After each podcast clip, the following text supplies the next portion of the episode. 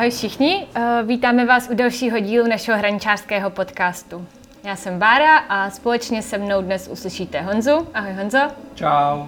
Hanku. Ahoj. A Štefana. Ahoj. A dnešní díl je zároveň také dílem poslední k sérii Komu patří město. A tak mi dovolte na úvod takové malé ohlednutí za posledním půl rokem. My jsme vám od října přinesli několik dílů a rozhovorů na téma veřejného prostoru. Věnovali jsme se výrazné industriální minulosti Ústí nad Labem a jejímu dopadu na urbanismus a územní plánování města, otázkám dostupného bydlení, představili jsme vám nově vzniklou platformu pro participativní kreativitu a kritiku. A v našem archivu epizod můžete najít i několik zajímavých rozhovorů s aktivními osobnostmi nebo také reportáž z demonstrace iniciativy za důstojné bydlení. Protože výstava byla s ohledem na protiepidemická opatření většinu času návštěvníkům uzavřena, snažili jsme se předat její základní myšlenky alespoň touto cestou a také podpořit všechny jednotlivce i komunity z řad široké veřejnosti k aktivnímu vnímání městského prostoru. A co bude tedy obsahem dnešního dílu? My jsme se domluvili, že tahle závěrečná epizoda by měla být především taková motivační. Rádi bychom vám představili pestrou škálu uskupení nebo konkrétních projektů realizovaných ve veřejném prostoru, ať už teda u nás v Ústí nebo, nebo i jinde, které nám přijdou inspirativní a do jejich aktivit se třeba můžete zapojit i vy. A taky by se trochu slušelo dostat názvu celého projektu, kamu patří město. Takže pojďme začít trochu ze široka, co je to ten pojem práva na město, který jsme v souvislosti s výstavou hodně zmiňovali. Honzo, předávám slovo. Tak já jsem se uh, troš, já jsem si trošku pročítal vlastně knihu Production of Space od uh, francouzského sociologa Henryho Lefebvre, který uh, v této knize vádí kapitolu Právo na město. V této kapitole tak popisuje nějaký specifický procesy, který ve městě podle něj probíhají a taky nastínuje nějak, nějaký základní propozice na to, jak by se mohlo nad městem přemýšlet jinak a jak by se mohlo rozvinout něco, co třeba, eh, kde je třeba lidem líp. Lefebvre smýšlí nad tím městem jako nad určitým specifickým objektem zájmu, eh, nad objektem zájmu, který je nějakým společným dílem eh, vědců, urbanistů, sociologů, filozofů a lidí, kteří v něm žijou obecně. Eh, protože má pocit, když se přesuneme do doby 70. let, ve kterých ta kniha eh, byla napsána, tak eh, ve městě se podle něj převážně materiálně konzumuje, což je i podle mě nějaká specifika dneška. A tak ta materiální konzumace podle něj vlastně nějakou nahromaděnou energii těch lidí uh, spekuluje trhem a usměrňuje ji těma materiálníma statkama. A ty lidi by přitom mohli tu nahromaděnou energii předávat uh, dál a čerpat dál jinak v tom městě a nějak uh, vlastně společným, společným procesem nějaký práce na tom uh, společném díle tak eh, by to město mohlo být spíš místo pro nějaký vzájemný soužití a cestě k tomu být s ostatníma lidma v kontaktu a v tom městě jako místě si vyměňovat tu energii. A vlastně Lefebvre přemýšlí o nějaký vědě, která by teoreticky mohla zkoumat to město trošku jinak než do posud, protože má pocit, že sociologové a urbanisti přemýšleli nad městem doposavat eh, analyticky, eh, to znamená, že se soustředili hodně na nějakou historii města, na čísla a statistiky, který, který eh, podle tohle autora nějak to město fragmentují na nějaký neživotný prostě procesy. A ztrácí se tím letím analytickým přístupem nějaká současnost, nějaký právě žitý prostor, kterým to město je protože v něm ty lidi prostě žijou. A navrhuje nějaký proces uh, imaginace, která by společně mezi těma lidma uh, v tom městě a těmi vědci a umělci měla vzniknout. A odkrývat nějaký ty možnosti té uh, skutečnosti, kterou ty lidi žijou a zpět k nějakému, k nějakému řešení společnému. A nabízí, nabízí několik cest a jedním z takových jako charakteristických rysů, který, který předkládá, tak je vlastně utopie. Uh, to znamená, že lidi uh, by měli nějakým způsobem přemýšlet uh, utopicky nad tím, co v tom městě chtějí, co pro ně znamená a vy, vytvářet myšlenky a nápady, které při tom společném díle můžou být, můžou znít až jako nereálně prostě. A vytvářet jich co nejvíc a prostě si prostě si v tom prostoru toho města nějak jako, uh, nějak jako uvažovat prostě pomocí imaginace až nereálně, aby, aby vlastně z těchto těch nereálných nápadů, utopických nápadů vznikalo co nejvíc těch, který, který můžou být uskutečnitelný. A myslí si, že by do tohohle procesu měli být zapojení fakt úplně všichni. Eh, vzhledem k tomu, že je to levicově orientovaný eh, vědec, tak eh, velmi dává nějaký důraz na to, aby se pracovalo i s pracující třídou, aby se integrovala do toho procesu myšlení, protože to jsou právě ty lidi, kteří v tom městě, který v tom městě nějakým způsobem se denně, denodenně pohybují chodí do práce, jezdí do práce MHDčkem, potom o víkendech prostě uh, si potřebují odpočinout, tak prostě ve, nějak ve městě chtějí trávit čas. Uh, to město pro ně je místo k životu a mm, mělo by být i nadále. A vlastně, když bychom se na to koukali uh, z nějakého pohledu opačného, tak město většinou tvoří lidi, třeba který, který k němu žádný takovýhle vztah třeba ani nemají a třeba v něm ani nebydlej a jenom to město nějakým způsobem prostě berou jako produkt. Berou ho jako něco, z čeho můžou těžit. A to si myslí Lefebvre, že je špatně, že město by mělo být pro všechny, že všichni mají právo na město, všichni mají právo na to uh, žít v nějakém prostředí, který je pro ně přirozený, ve kterém, uh, ve kterém prostě uh, se nedějou jenom odličtěný procesy ekonomického růstu, ale kde prostě aktivisti, mladí lidi, staří lidi, vědci, architekti pečují o to, aby to město bylo lepší místo pro aktivní život. Tady můžu ještě doplnit takovou jako citací, eh, že vlastně on si představuje budoucnost, ve které by společenské potřeby nebyly podřízeny ekonomickým nutnostem, ve které by neodcizený prostor bydlení byl univerzálně dostupný, ve které by rovnost a odlišnost byly základní principy společenského a politického života, což vlastně podtrhuje uh, ten problém té komodifikace města a jako nějakého statku. A uh, to je možná jako i vidět právě, co se stalo v roce 2008, kdy jsme čelili vlastně jako celoglobální krizi ekonomický. A, a vlastně se začal jako fragmentovat ten pojem krize bydlení kdy vlastně ono eh, nešlo jako o nějakou reálnou krizi bydlení jako nějakého širokého spektra lidí, ale šlo vlastně nejvíce ta krize dotýkala střední třídy a investorů, protože oni vlastně jako by měli uložený ten kapitál nebo mají uložený ten kapitál v těch nemovitostech. A vlastně tím, že se začalo jakoby pohybovat pohybovat ty ceny, tak vlastně ten jejich majetek byl, byl vlastně ohrožený. A to potom jako ještě docela zajímavé ještě zajímavě vlastně tady podtrhuje uh, Petr Markus, eh, který tyhle ty vlastně um, negativní jevy, nebo v uvozovkách negativní jevy, jako je krize, bydlení, uh, tak, tak vlastně jako připisuje tomu, že to jenom vlastně jako potvrzuje, že ten kapitalistický systém vlastně funguje, jak byl nastavený, že vlastně třeba i jako bezdomovectví není nějaký symptom Eh, že by systém nefungoval, ale vlastně jenom vlastně potvrzuje to, jak ten systém je nastavený, že je to vlastně jenom nějaký jako výsledek toho, jak jsme přistoupili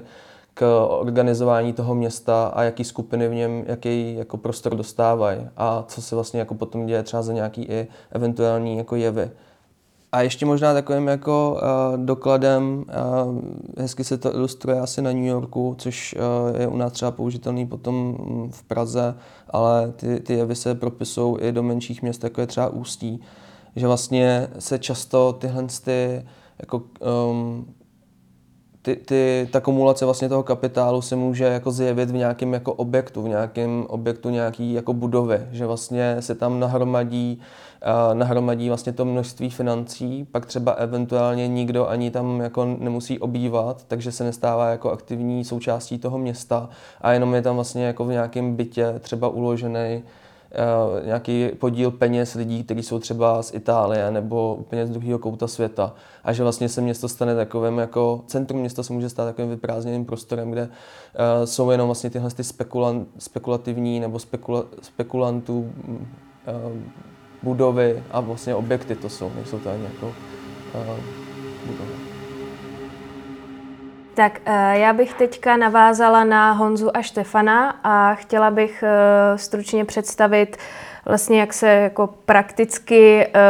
proč a jak se plánují a přetváří města, kdo se na tom podílí a jaké různé postupy a principy se u toho vlastně využívají. A začnu úplně základně vlastně s územním plánováním, což je uh, což vlastně řeší využití území a zásady toho, jak, jak bude vlastně uspořádáno, což znamená mapování toho, jaká lokalita je chráněnější přírodní území, kde jsou jaké zastavěné plochy, kde jsou brownfieldy, jaká území jsou potom třeba dále zastavitelná a jaké případné rozvojové příležitosti přináší. A tvorba územního plánu ta vlastně trvá řadu let a je to takový, jako řekla bych, poměrně neflexibilní dokument. A jsou vlastně i různé strategie toho územního plánování. Třeba z minulosti známe vlastně jako výrazně centrálně řízené plánování a vlastně určitý jako ideál měst, který právě má jako trošku smít nerovnosti mezi, mezi lidmi, ale teda svým způsobem vytváří jako nové. Ale e, současně je vlastně e, to územní plánování na městech samotných a na jimi povolaných e, odbornících. Co se potom týče povolování staveb, tak eh, tady v Česku funguje takový vlastně zvláštní hybridní systém, kdy stavby sice ve finále povoluje stát, který i trochu vlastně dohlíží na to územní plánování, ale veškerou pravomoc potom deleguje na obce, které platí úředníky a ty odborníky, aby vlastně vykonávali ty uh, nezbytné jak úřední, tak prostě jiný kroky. A zde vlastně vzniká prostor pro nějakou jako korupci. A um, spoustu vlastně tady těch eh, korupčních machinací s územním plánováním jsme už vlastně zmiňovali, aby, eh, když právě třeba dochází ke eh, změně jako popsání nějakého pozemku, tak aby vyhovoval někomu, aby se třeba dal zastavět a podobně. A vlastně teďka e, návrh nového stavebního zákona se tomu snaží zamezit tak, že e, by ty stavby byly schvalovány centralizovanými státními stavebními úřady na úrovni kraje. Ale tady je taky otázkou, jestli je vlastně dobrým krokem e, připravit města o ty pravomoce úplně. Že e, sice se to vlastně takhle teda předá, předá na kraj, ale pokud kraj teda vydá nějaký rozhodnutí, oproti kterému se potom vlastně to město může, může odvolat, tak eh, a vlastně eh, nějak ho jako eh, být, být, být v rozporu s ním a hádat se vlastně takhle o ty, o ty pravomoce, tak je, je prostě otázkou, jestli tohle to něco, něco řeší. Je vlastně určitý kompromis, který přinesl návrh pěti největších měst. Vlastně dali ho dohromady radní Prahy, Brna, Ostravy, Plzně a Liberce. A ty v něm připouštějí, že by stavby mohl povolovat stát, ale města by zase měly úplnou kontrolu nad eh, územními plány. Jak už vlastně Štefan mluvil o těch eh, nemovitostích, objektech, které třeba zabírají to centrum, a nebo vlastně se taky často stává, že, eh, že se ty nemovitosti třeba rozestaví a pak se, pak se třeba přestane v půlce, což máme tady v ústí díru díru na Mírovém náměstí, tak jsme se i teda trochu zajímali o to, jak, jak se dají případně takovéhle stavby odstranit. Je to jako určitě prostě náročný proces, protože to musí být buď, buď z chuti toho vlastníka to opravdu odstranit, a nebo stavební úřad může nařídit odstranění stavby, pokud eh, je vlastně eh, ta stavba v jako výrazném rozporu s veřejným zájmem, nebo pokud třeba eh, odporuje územnímu plánování. A nebo pokud má třeba nepravomocné stavební povolení, což taky často tady bývá problém vydávání stavebních povolení, která jsou trošku pochybná. A tam možná ještě je dobrý říct, že kdyby třeba město Ústí, teď vlastně se pracuje na novém územním plánu, vědělo, že třeba před tím krajským úřadem chce mít něco, co převyšuje veřejný zájem, mm. což možná jako převyšuje třeba nějaká promenáda nebo park nebo cokoliv na, na úkor nějakého obchodního domu, tak by vlastně teoreticky mohl jít i vlastně tou cestou toho vyvlastnění, protože tam je jako řada překážek pro to uskutečnění toho plánovaného obchodního centra a, a vlastně tím, že by uh, už si do územního plánu zaneslo, že tam chce nějakou takovouhle věc, která je daleko jako hodnotnější, tak by mohlo i uspět vlastně v tom procesu toho vyvlastnění, kdy už přes, já nevím, uh, 10-15 let ještě díl ta vlastně díra tam jezdí to centrum města. Takže jakoby nějaký nástroj je, je hodně složitý a daleko jednodušší je uh, jakoby odstraňovat třeba uh, automobily. Hmm. Takže uh, bylo by skvělé, kdybychom k veřejnému prostoru mohli přistupovat jako k objektům, jako jsou auta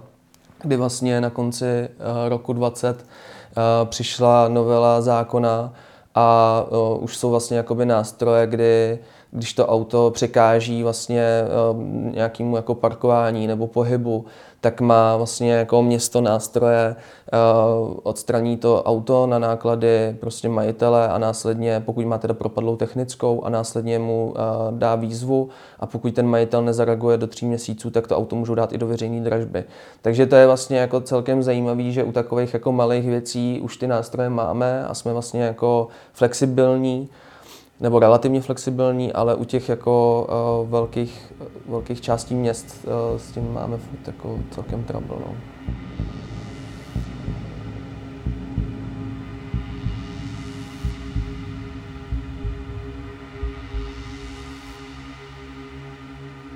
Tak uh, u spousty uh,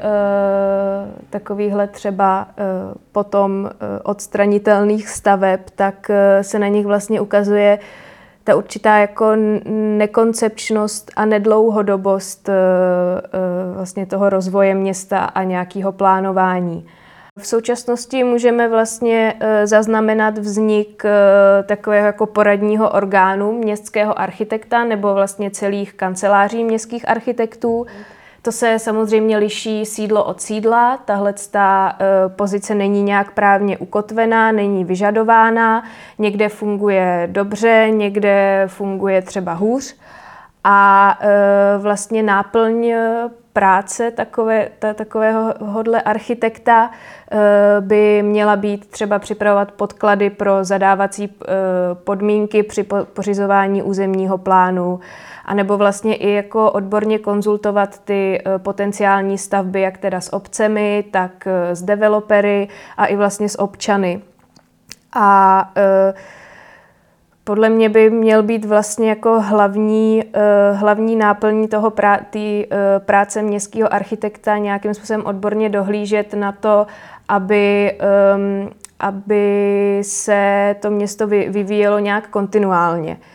a uh, měla by to být vlastně nějaký nezávislý orgán uh, vlastně i navzdory politické reprezentaci, protože se často vstává, že se vlastně garnitura vymění a najednou je úplně jiný názor, tak uh, tohle by měla být taková pojistka vlastně toho, aby, uh, aby najednou nedošlo k nějaký výrazně velký změně, ale zase to často prostě pokulhává na tom, že um, že ho tak, jako když to řeknu, třeba ta, uh, ti politici neberou jako vážně, že uh, tam je vlastně silný ten, ten politický tlak, tlak z hora a tady ten člověk vlastně sám o sobě žádnou moc nemá, ale může třeba,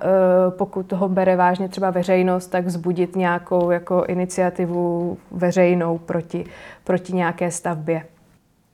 Ono to jako se dá docela zajímavě i na ty mody té výroby, že, o kterých jsme se bavili, třeba tady konkrétně na Ústím, kdy to byl vlastně chemický průmysl a to město bylo strukturované podle něj. A vlastně pořád ve všech těch dílech jsme teď naráželi vlastně, že ten mod té výroby je vlastně nějaký, jako spíš nějaká komodifikace toho veřejného prostoru, že vlastně to město eh, se jako odvíjí hodně od toho, aby jako bylo vytěžovaný, že vlastně se z toho třeba nestává prostor pro trávení volného času nebo pro nějakou jako aktivní trávení jako času. A tohle je vlastně jakoby asi je uh, nějaký nastavení jako celospolečenský nebo celoglobální, kdy vlastně možná pochopíme, že větší hodnoty uh, jsou prostě jinde, než tím, jako, jak fungujeme ale to je třeba i, že vlastně ta kancelář toho architekta by mohla přizývat i sociologii prostě, nebo uh, i klidně filozofii a může vlastně jako koncipovat ty jako zásadní doporučující dokumenty úplně jako z jiný jako perspektivy, než má prostě nějaký úředník, který uh, vidí, že třeba stavba jako splňuje nějaký kóty, uh, zapadá prostě, splňuje normy stavebního zákona a ty se vlastně jako odehrajou, což mě přijde, že eh, třeba tady v Ústí ta kancelář má vznikat a je to jako na uh, dobrý jako cestě. Ale vlastně třeba i vidíme, že ta krátkodobost, o který mluvila Hanka, se ukazuje i třeba u té plánování vysokorychlostní trati, že vlastně uh, pořád se ten termín toho vzniku odsouvá a zároveň není vlastně jako, um, ta koncepce není udělána na té celostátní úrovni, takže třeba potom eh, se špatně jako dělá územní plán v Ústí, když eh, nemáme vlastně jako tady ve městě Glade na to, že může víc ta trať třeba u západního nádraží. Takže pak je jako otázka, jak tohle jako připravovat s nějakým horizontem třeba 50 let, mít nějakou jako krátkodobou a dlouhodobou asi vizi toho územního plánu. Takže právě, no, máme tady něco jako, uh, že by mělo být dlouhodobě něco určeného, ale zároveň vlastně je to město natolik jako proměnlivý, že bys to s tím taky mělo nějak počítat. No. No a uh, o tom už jsme vlastně taky svým způsobem mluvili, že se, uh, Štefan to zmiňoval, že se nám do uh, toho územního plánování vlastně do té podoby města uh, propisuje ten jako kulturní hodnotový vlastně vládnoucí systém. A ještě v současnosti, když eh, je to vlastně propojený s nějakým jako strategickým rozvojem, vlastně s tím strategickým uvažováním, který je ještě vlastně často navázaný na nějaké požadavky Evropské unie, tak eh, tohle to všechno dohromady vlastně vypovídá o nějakém ideálu, kam by to město mělo, mělo směřovat, co by vlastně mělo, mělo umožňovat a tím pádem v jakých sektorech potřebuje rozvíjet, ale to právě často odpovídá tomu, jaký vlastně sektory jsou, jako, jsou preferovaný. A právě třeba v současnosti můžeme zaznamenat furt takový ten jako porevoluční trend tlaku na tu konkurenceschopnost měst a dosáhnutí určitého vlastně evropského standardu ale tady je znova nutný se ptát, kde se tady ten tlak bere a komu, co ta e, domělá ideální podoba města umožňuje, protože ta často nereaguje na reálné potřeby obyvatel, ale o tom už jsme vlastně taky mluvili, že svým způsobem vytváří nový, ze kterých, e, nebo jak nový potřeby, tak vlastně nový způsoby, jak je, jak je mm, uspokojovat. A e, z těch většinou profitují jenom jejich zřizovatelé a nějakou určitou alternativou můžou být snahy o zprůhlednění tady těch praktik a vlastně snahy o větší začlenění veřejnosti do rozhodování o proměnách městského prostoru i vlastně třeba do budování těch prostorů samotných. A no, vlastně v současnosti je tohle možné hlavně třeba v drobných participativních projektech, jako je třeba oprava dětského hřiště a podobně. A nebo teda dle mýho názoru se tady ten hlas lidu trošku zneužívá v často omezených referendech, kde je možnost vyjádřit souhlas nebo nesouhlas s nějakým jasně daným často a často jako i předem rozhodnutým plánem a akorát to vlastně tu jako společnost štěpí na to, kdo s tím souhlasí a nesouhlasí a úplně to nehledá vlastně nějaký společný kompromis. A běžná je už taky přítomnost veřejnosti, jak, na, jak teda laický, tak odborný veřejnosti. Vlastně v nějakých debatách, eh, když se začnou řešit třeba nějaký určitý území a jejich přebudovávání. ale je znova otázkou, nakolik eh, vlastně může veřejnost tuhle debatu ovlivnit a kolikrát je to jenom prostě takový krok, aby se dalo říct, že tohle to proběhlo. Tak teď, teď jsme uh, zmínili tak nějak všecko, co je, co je špatně. A teď bychom, jak Bára zmiňovala, motivačně rádi uh, představili vlastně nějaký uh, spolky a komunity, které se snaží uh, s tímhle s tím nějak lépe pracovat. No, tak já bych na tomhle místě už právě jmenovala konkrétní organizace, se kterými jsme třeba spolupracovali v rámci cyklu Komu patří město. A nějaký jejich přístupy nám přijdou klíčový. A vlastně tohle je jako způsob, jak jim poděkovat, že se s námi podíleli na tomhle projektu. A pokud jste trochu sledovali náš doprovodný program k výstavě, tak uh, se všemi z jmenovaných jsme realizovali online workshopy nebo přednášky, takže si je zpětně můžete dohledat na našem YouTube kanále. A uh, hned z prvních z těch přednášek byla se Zuzanou Revešovou z kolektivu architektek a socioložek Spolka, který se zabývá urbanismem a angažováním veřejnosti do tvorby míst. A spolka, její hlavní cíl je snažit se nějak edukovat, ale nejenom, nejenom právě běžní občany, ale hlavně, hlavně ty jako konkrétní organizace nebo, nebo úředníky a šířit právě osvětu o městě prostřednictvím nějakých jako diskuzích a školení. Tady právě pro ty jako mm, organizace, které o tom jako ve finále rozhodují ale věnují se třeba taky jako vlastnímu výzkumu a zapojování i umělců pomocí různých intervencí ve veřejném prostoru, rozmíchávat nějakou debatu o tom, jak by měl veřejný prostor vůbec vypadat.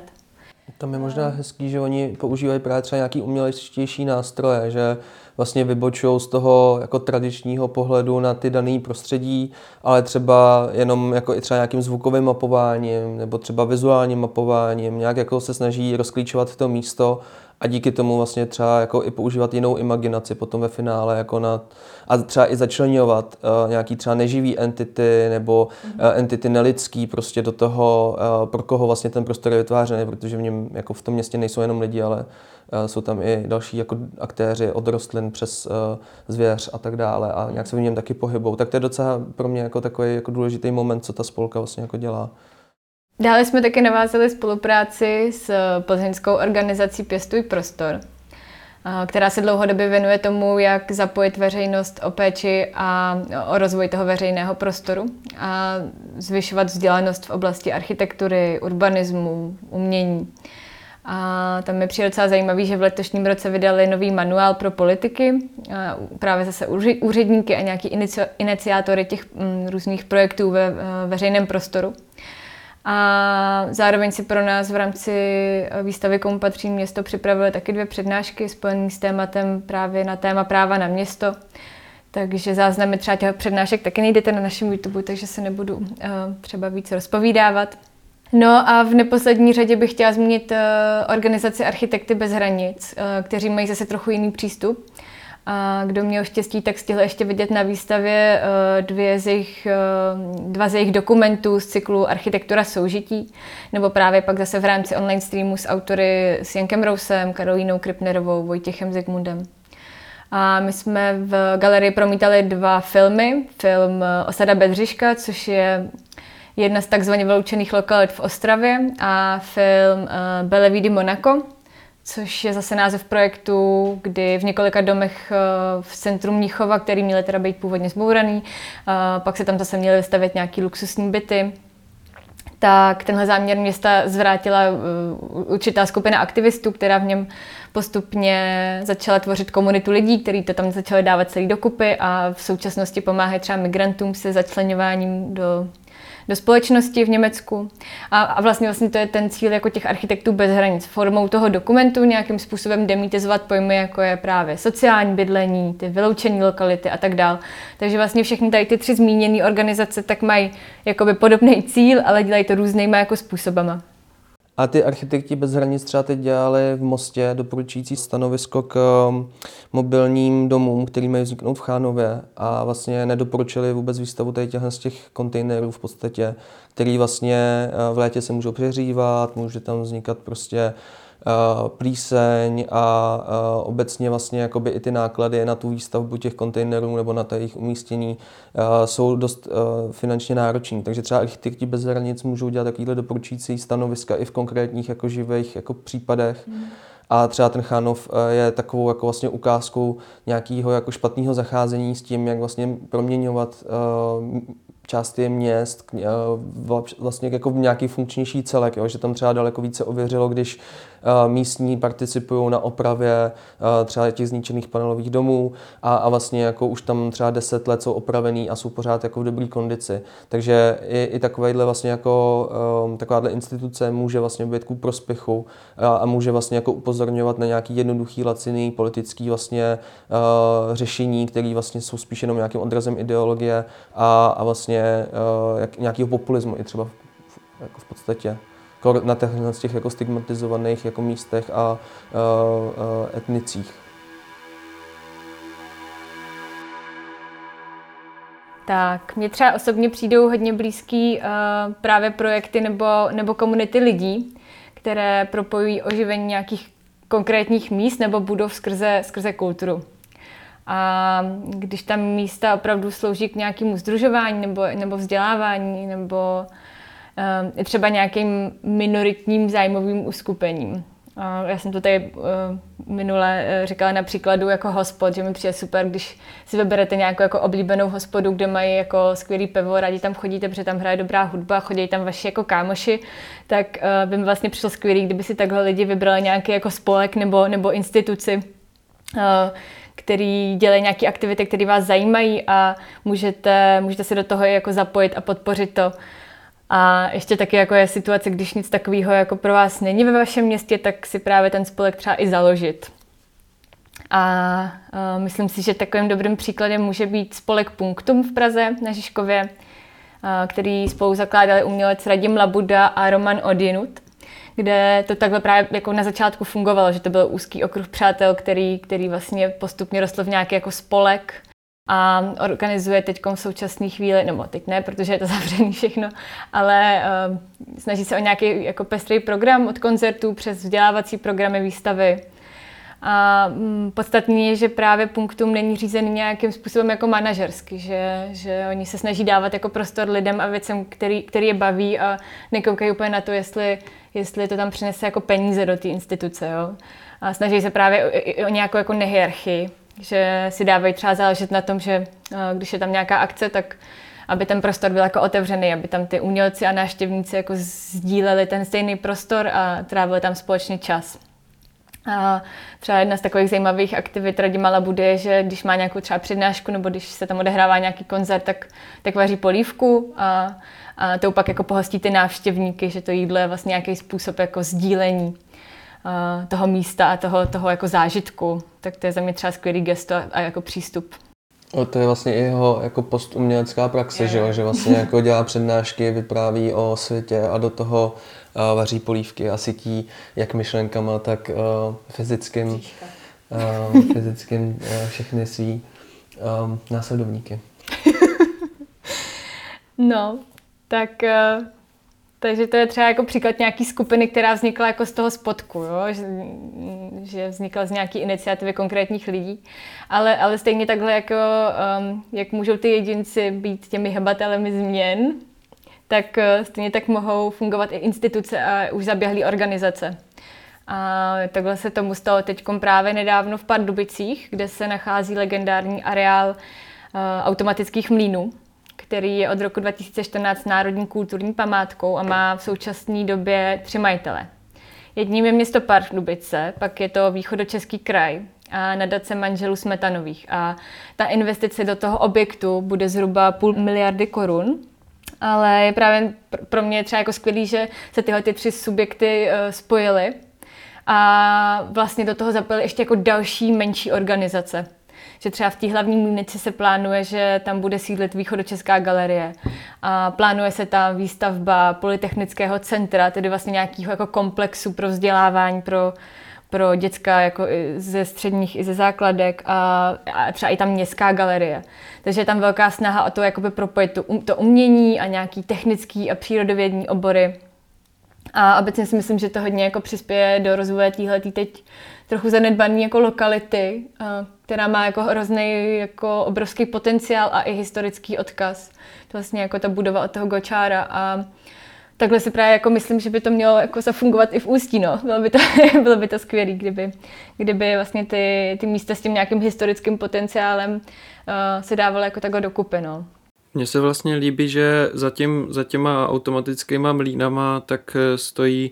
uh, spolek uh, Off City, který je vedený Šárkou Zahálkovou, tak uh, tak vlastně v automatických mlínech už předtím ještě společně s další iniciativou, která se jmenuje Menu, tak pořádala, pořádala akce hudební a výtvarný a vlastně nějakým způsobem vytvořila kolem toho místa tu debatu, která pak spěla k tomu, že e, se našel, našlo využití uh, trošku víc oficiálnější pro ty automatické mlíny. A mně se líbí, že vlastně, uh, jak se často říká, že Hradec a Pardubice jsou jako, jako znepřátelný města lehce, že moc ty lidi nemají rádi, tak právě tady to je vlastně úplný opak, protože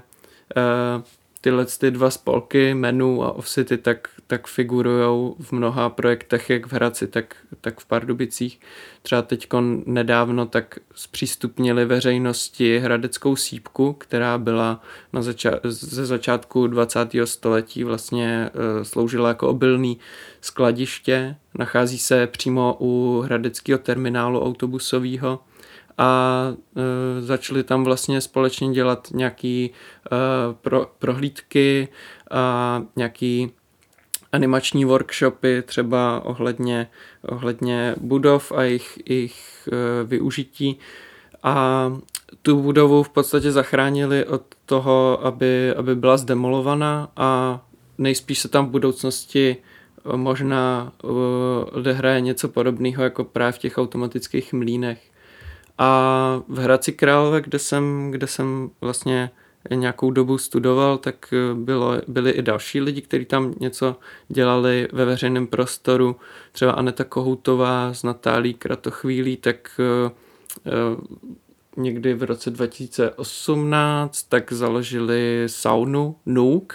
která je na břehu Labe, kousek, kousek za městem. A tahle sauna na způsob Eh, finských saun pojízdných, tak eh, eh, slouží veřejnosti, můžou tam přijít lidi, teď teda ne, ale obyčejně tam můžou přijít lidi, vysaunovat se, skočit hned potom do labe, do řeky a třeba po večerech a v nějakých odpolednech, tak se tam děje i kulturní program, jsou tam, jsou tam třeba Eh, různá čtení autorská nebo i koncerty a tak. Takže tam se mi zase líbí, že, že mm, se tady využívá nějaká, nějaká periferie, eh, že vlastně ta hradecká sípka tak je něco, co bylo velmi dlouhou dobu přehlížený a bylo to v centru města a tyhle ty lidi tenhle objekt přehlížený uh, berou jako nějaký objekt, který by mohl mít potenciál prostě pro to, aby byl znovu využívaný a prostě ho neobsaděj, ale nějakým způsobem s ním pracují a to samý, to samý může být břeh Labe, který, eh, který není eh, prostě nějakým způsobem eh, taky jako třeba tolik navštěvovaný a oni tam prostě přijdou, udělají tam saunu a je možný prostě najednou po té cestě kolem Labe vytvořit něco, co co může třeba někoho zaujmout a může tam trávit nějaký čas. Takže to mě přijde dobrý. Tak já si myslím, že to, že sauna je třeba i skvělý typ jako na Miledu, že to je jako přesně třeba nějaký, jako, když se mluví jako o, o Miledě, co by tam mělo a nemělo být, tak třeba tohle je jako myslím skvělý jako typ. Dalším příkladem, který uh, jako vybočuje z nějaký jako uh, bubliny hlavního nebo velkého města, je projekt uh, Ivana Mečla, který dlouhodobě Eh, se snaží vlastně združovat eh, umělecké aktivity. Eh, je za ním i třeba nakladatelství Divos a tu jsou potom další jeho aktivity. Nicméně založil novou perlu, která se teď nachází u vesnice, u města Krásná Lípa na severu Čech. A je na tom skvělý, že Ivan Mečel se rozhodl vlastně jít cestou, kdy sám ze svých vlastních financí, na kterých si teda i musel jako půjčit od přátel, se snaží obnovit bývalou továrnu na Nitě, která má tři patra a má sloužit jako ateliéry, má to sloužit jako místo, kde se bude vlastně nějak kulturně žít, budou tam vznikat výstavy, jak tomu přidružená kavárna, takže i vlastně má být takovým místem, kdy se můžou kolem jdoucí, kolem jedoucí, protože je to takový cyklistický ráj, zastavit a, a vlastně jakoby nějak se obohatit díky tomu komunitnímu vlastně jako sdílení prostoru, který, o který se Ivan Mečel snaží. Mm-hmm. On tam dává i hodně prostor třeba různým ateliérům, ať už z AVU, z FAVu, jezdí tam hodně lidí na plenéry právě jako třeba tam eh, pomáhají a věnují se svým ateliérovým činnostem. A zmiňujeme to taky kvůli tomu, že právě teď v tuhle chvíli probíhá na portále darujme.cz eh, sbírka, kde můžete jednorázově eh, přispět určitou částku a právě tady ten projekt podpořit. No a vedle, uh, vedle těchto těch aktivit jako nějakého jako komunitního rázu uh, jsem chtěl ještě zmínit uh, starší projekt Kateřiny Šedý, který mě vlastně přijde dobrý v tom překračování nějakého soukromého a veřejného prostoru, kdy ona vlastně ve, ve své vesnici si začala všímat takového fenoménu, že si lidi stavěli čím dál tím vyšší a nepropustnější ploty, a vlastně jakoby úplně se uzavírali jenom do těch svých jako domů a vlastně přestali jako žít ten veřejný život, prostor a interagovat s tím okolím. Tak se rozhodla, že vlastně překročí vesnici ze svého domu napříč a vlastně prosila ty sousedy o to, aby jí přistavili nějaký žebřík nebo cokoliv, čím by mohla vlastně jako překonat ten, ten plot. No a potom tenhle projekt dohnala ještě jako klasicky dál, zmanipulovala vlastně všechny ty zúčastněný a odjeli na berlínský bienále, kde vlastně vytvořili takovou, kruho, takovou kruhovitou instalaci z žebříků a fragmentů těch jednotlivých plotů. A vlastně symbolicky ty, ty spolu sousedí překračovali ty svoje ploty navzájem ale vlastně jako strávili tam ten čas tou cestou do Berlína a zpátky a jako prolomili vlastně nějaký bariéry a třeba se vlastně třeba předtím ani nemuseli znát, ale nějak spolu začali interagovat, což mi přijde vlastně takový jako samozřejmě klasicky kateřinovsky, šedovsky násilný uh, způsob, ale uh, v ničem vlastně jako zajímavý, protože je to nějaký jako úplně změna toho normálního chápání a žití v tom prostoru. Tak to těch, eh, těch věcí bychom mohli zmínit víc. A, Já to ještě ale... možná jenom uzavřu platformou Terén, která mě třeba zaujala v tom, že ona vlastně uh, produkuje um, různé projekty, které jsou hodně jako hraniční, uh, mezi třeba divadlem, performancí, nějakou hudebně dramatickou formou, uh, formou nějakých happeningů a intervencí do veřejného prostoru. A oni se tímhle tím vlastně snaží třeba víc nějaký jako živý dialog, t, dialog eh, s těma místníma lidma, ale vlastně i s tou lokalitou. A oni od roku 2019 působí jako třetí scéna Centra experimentálního divadla. A mě hodně zaujal třeba jejich cyklus Nové sady,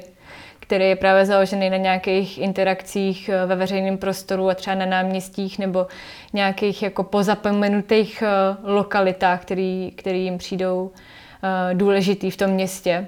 A ty jejich eh, akce jsou, jsou jednorázové, neopakují se, mají nějaký potenciál vyhledávat ty právě konkrétní situace nebo lokality a prostřednictvím té akce na ně upozorňovat. Takže pro mě to je takový jako trochu uh,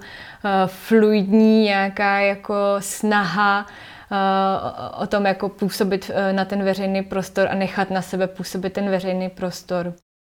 Možná jenom na závěr můžeme říct, že vlastně tady ten eh, výčet eh, těch eh, aktivit nebo zajímavých uskupení tak je hodně jako subjektivní. Samozřejmě víme, že takovýchhle věcí existuje jako spousta, ale my jsme si fakt vybrali věci, které oslovují třeba konkrétně nás. No, nebo neoslovují přímo nás, některé ty aktivity i trošku třeba nad, nich, nad nimi můžeme polemizovat, ale přijdou nám dobrý, že mají potenciál velký. Aha. Že vlastně mají potenciál ve vztahu k tomu městu a k té komunitě, kterou můžou združovat. A ty přístupy se hodně třeba liší.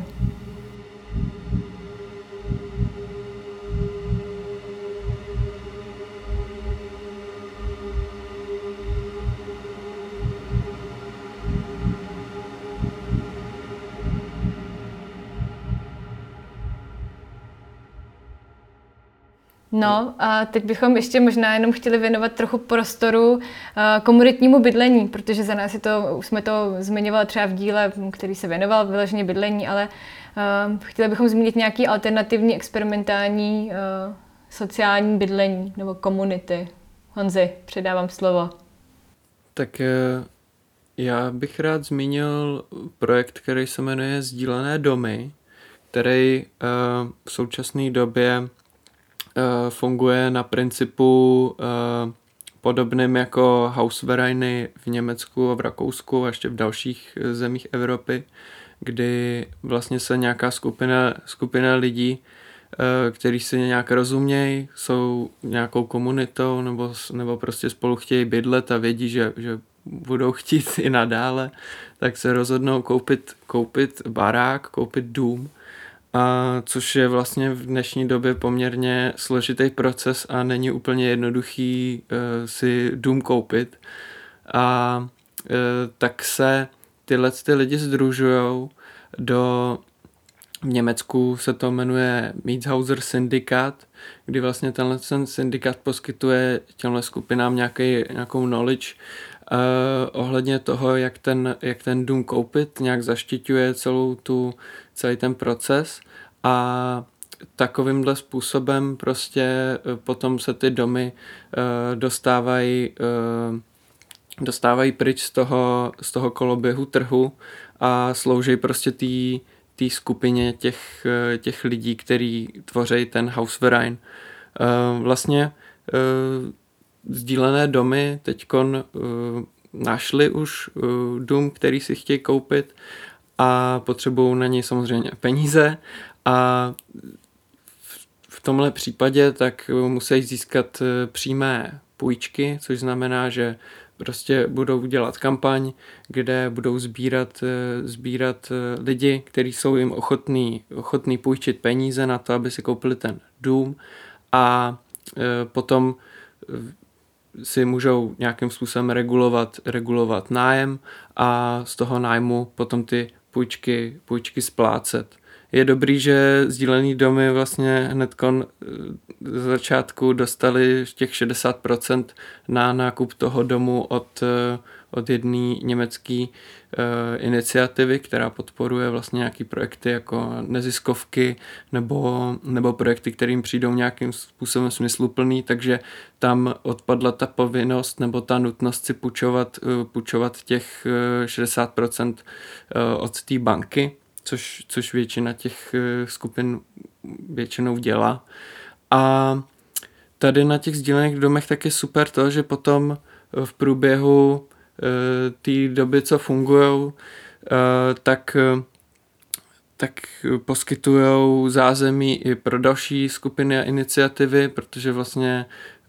je možnost prostě ty prostory využívat trochu jinak, než když je to dům, ve kterém je spoustu bytů a ty lidi jsou tak jako trošku uh, od sebe vzdálený.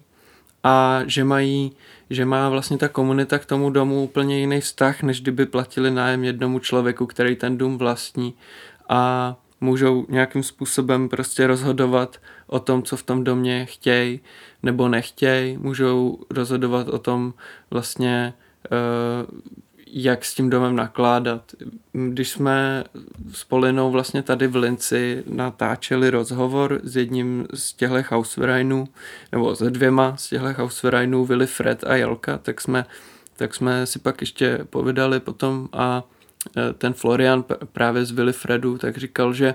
že pro něj znamenalo to podepsání ty smlouvy a nákup toho domu, tahle jenom tohle gesto, něco, co mu úplně změnilo pohled na ten barák, že vlastně šel do města prostě eh, podepsat tu smlouvu a když se vrátil, tak najednou viděl všechny ty potenciality, který, který ten dům skýtá prostě, který jako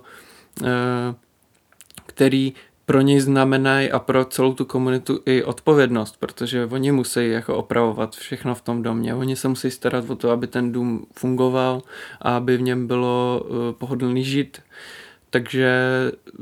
to mi přijde jako jeden z dobrých způsobů, jak eh, mimo squatting, který, který v Česku moc se nikdy neujal, tak jak, jak dostávat prázdné domy nebo domy, které jsou nevyužívané pryč z toho koloběhu a nějak je pak jako obývat.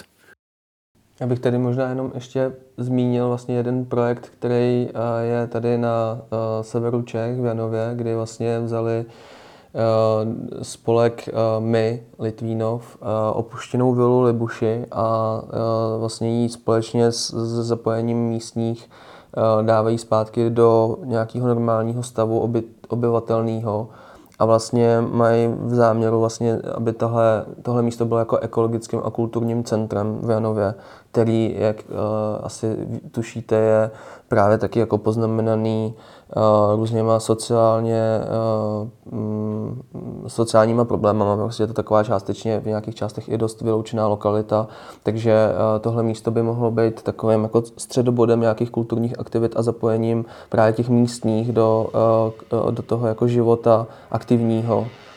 Takže za mě je tohle další jakoby, i příklad, kdy um, nějaký jako aktivní spolek promění ten veřejný prostor. No a bychom se teď posunuli dál a rádi bychom se dostali už e, k ústeckým reálím, protože právě výstava Komu patří město měla být o tom podpořit vlastně lokální komunity. Takže bychom rádi na tomhle místě nějaký zmínili. Ještě než tomu tak bude, tak eh, já jsem ještě chtěla zmínit, eh, že vlastně celou dobu se tady bavíme o třeba nějakém veřejném prostoru a trávení pro, pro eh, určitý zájmové skupiny a jednou z těch zájmových skupin jsou určitě i děti nebo rodiče s kočárkama. A my jsme v rámci doprovodního programu k výstavě zavedli cyklus putování po dětských hřištích. Autorkou tohoto projektu, těch procházek je Klára Vlachová. A nám šlo o to podpořit zrovna tady té době, kdy kdy děti tráví uh, veškerý volný čas uh, na počítači a pak vlastně i v rámci jako online výuky, tak jsme chtěli podpořit nějaký pobyt venku. A jedna z těch úplně prvních procházek byla procházka do parku Mánesovy sady, který teď čeká taková velká rozsáhlá revitalizace a plánuje se tam výstavba nového dětského hřiště a autorem toho konceptu těch dětských prvků je umělec Richard Loskot. Eh, což třeba není úplně běžný postup, často jsou teď ty dětské hřiště unifikovaný, a je právě skvělý, eh, skvělý krok eh, dát prostor umělcům, přemýšlet nad tím prostorem, zvlášť umělcům, rodičům. A takovým dobrým příkladem může být třeba hřiště v Litomyšli, který dělal Pavla Ceránková. Takže jakmile to půjde, určitě se stavte někdy se svýma ratolestma na tady ten cyklus procházek a můžete zažít právě nějaký pobyt ve městě očima těch dětí. A teď přidám slovo Hance, která by nám řekla takový určitý náš zase trochu subjektivní výběr nějakých organizací nebo zajímavých skupin tady v Ústí. Tak já navážu i vlastně s těma procházkama, že e, paralelně s dětskýma procházkama po hřištích jsou vlastně i různé procházky po Ústí a jedna z nich byla třeba organizovaná Alešem Bártou po Krásném Březně, Aleš Barta je vlastně členem spolku Krásné sousedění z Krásného března. A je to vlastně určitý jako e, komunitní spolek, který se zajímá o veřejný prostor a e, snaží se vlastně podporovat e, místní komunitu. Další příklady takovýchhle uskupení jsou třeba skřivánci na síti, což je spolek z městské části Skřivánek, který vlastně dělá podobné věci, že se zajímá o veřejný prostor, aktivity v něm. Potom uh, ze Střekova můžeme zmínit Střekovské matky, které um, se uh, právě zabývají tím um, pořádáním akcí pro děti. Teďka z trošku uh, jiného soudku je tu ještě komunitní zahrada vlastně spolku Žížala na terase, což eh, je právě vlastně prostor komunitní zahrady, do které se může eh, člověk zapojit a mm, do nějakého společného pěstování. Potom eh, vlastně tady třeba iniciativa Ústím na kole, která se snaží propagovat cyklistiku vlastně na, na úkor ježdění autem ve městě.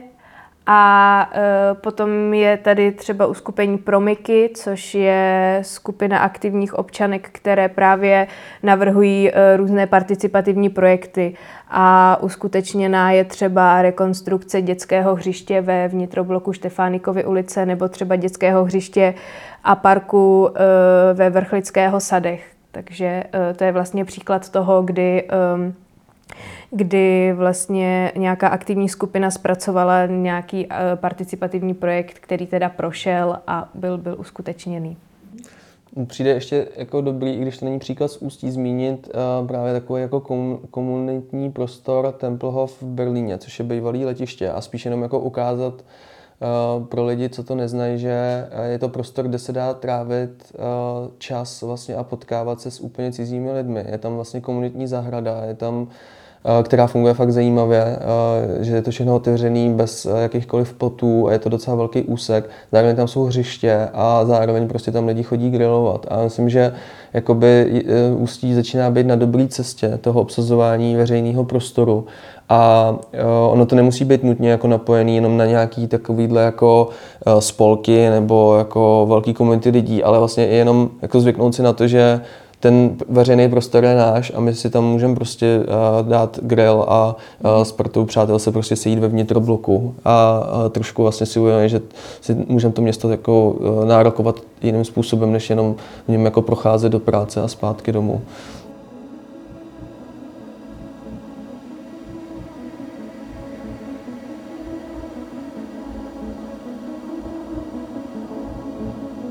Tak my vám všem moc děkujeme za poslech. Doufáme, že pro vás tenhle ten díl byl inspirativní a že vás vybudí k nějakým aktivitám. A děkujeme zároveň za poslouchání celé série eh, podcastových cyklů eh, k výstavě Komu patří město. Eh, mějte se hezky a brzo doufáme, že se uvidíme naživo konečně. Tak smějte. Ahoj. Ahoj. Ahoj.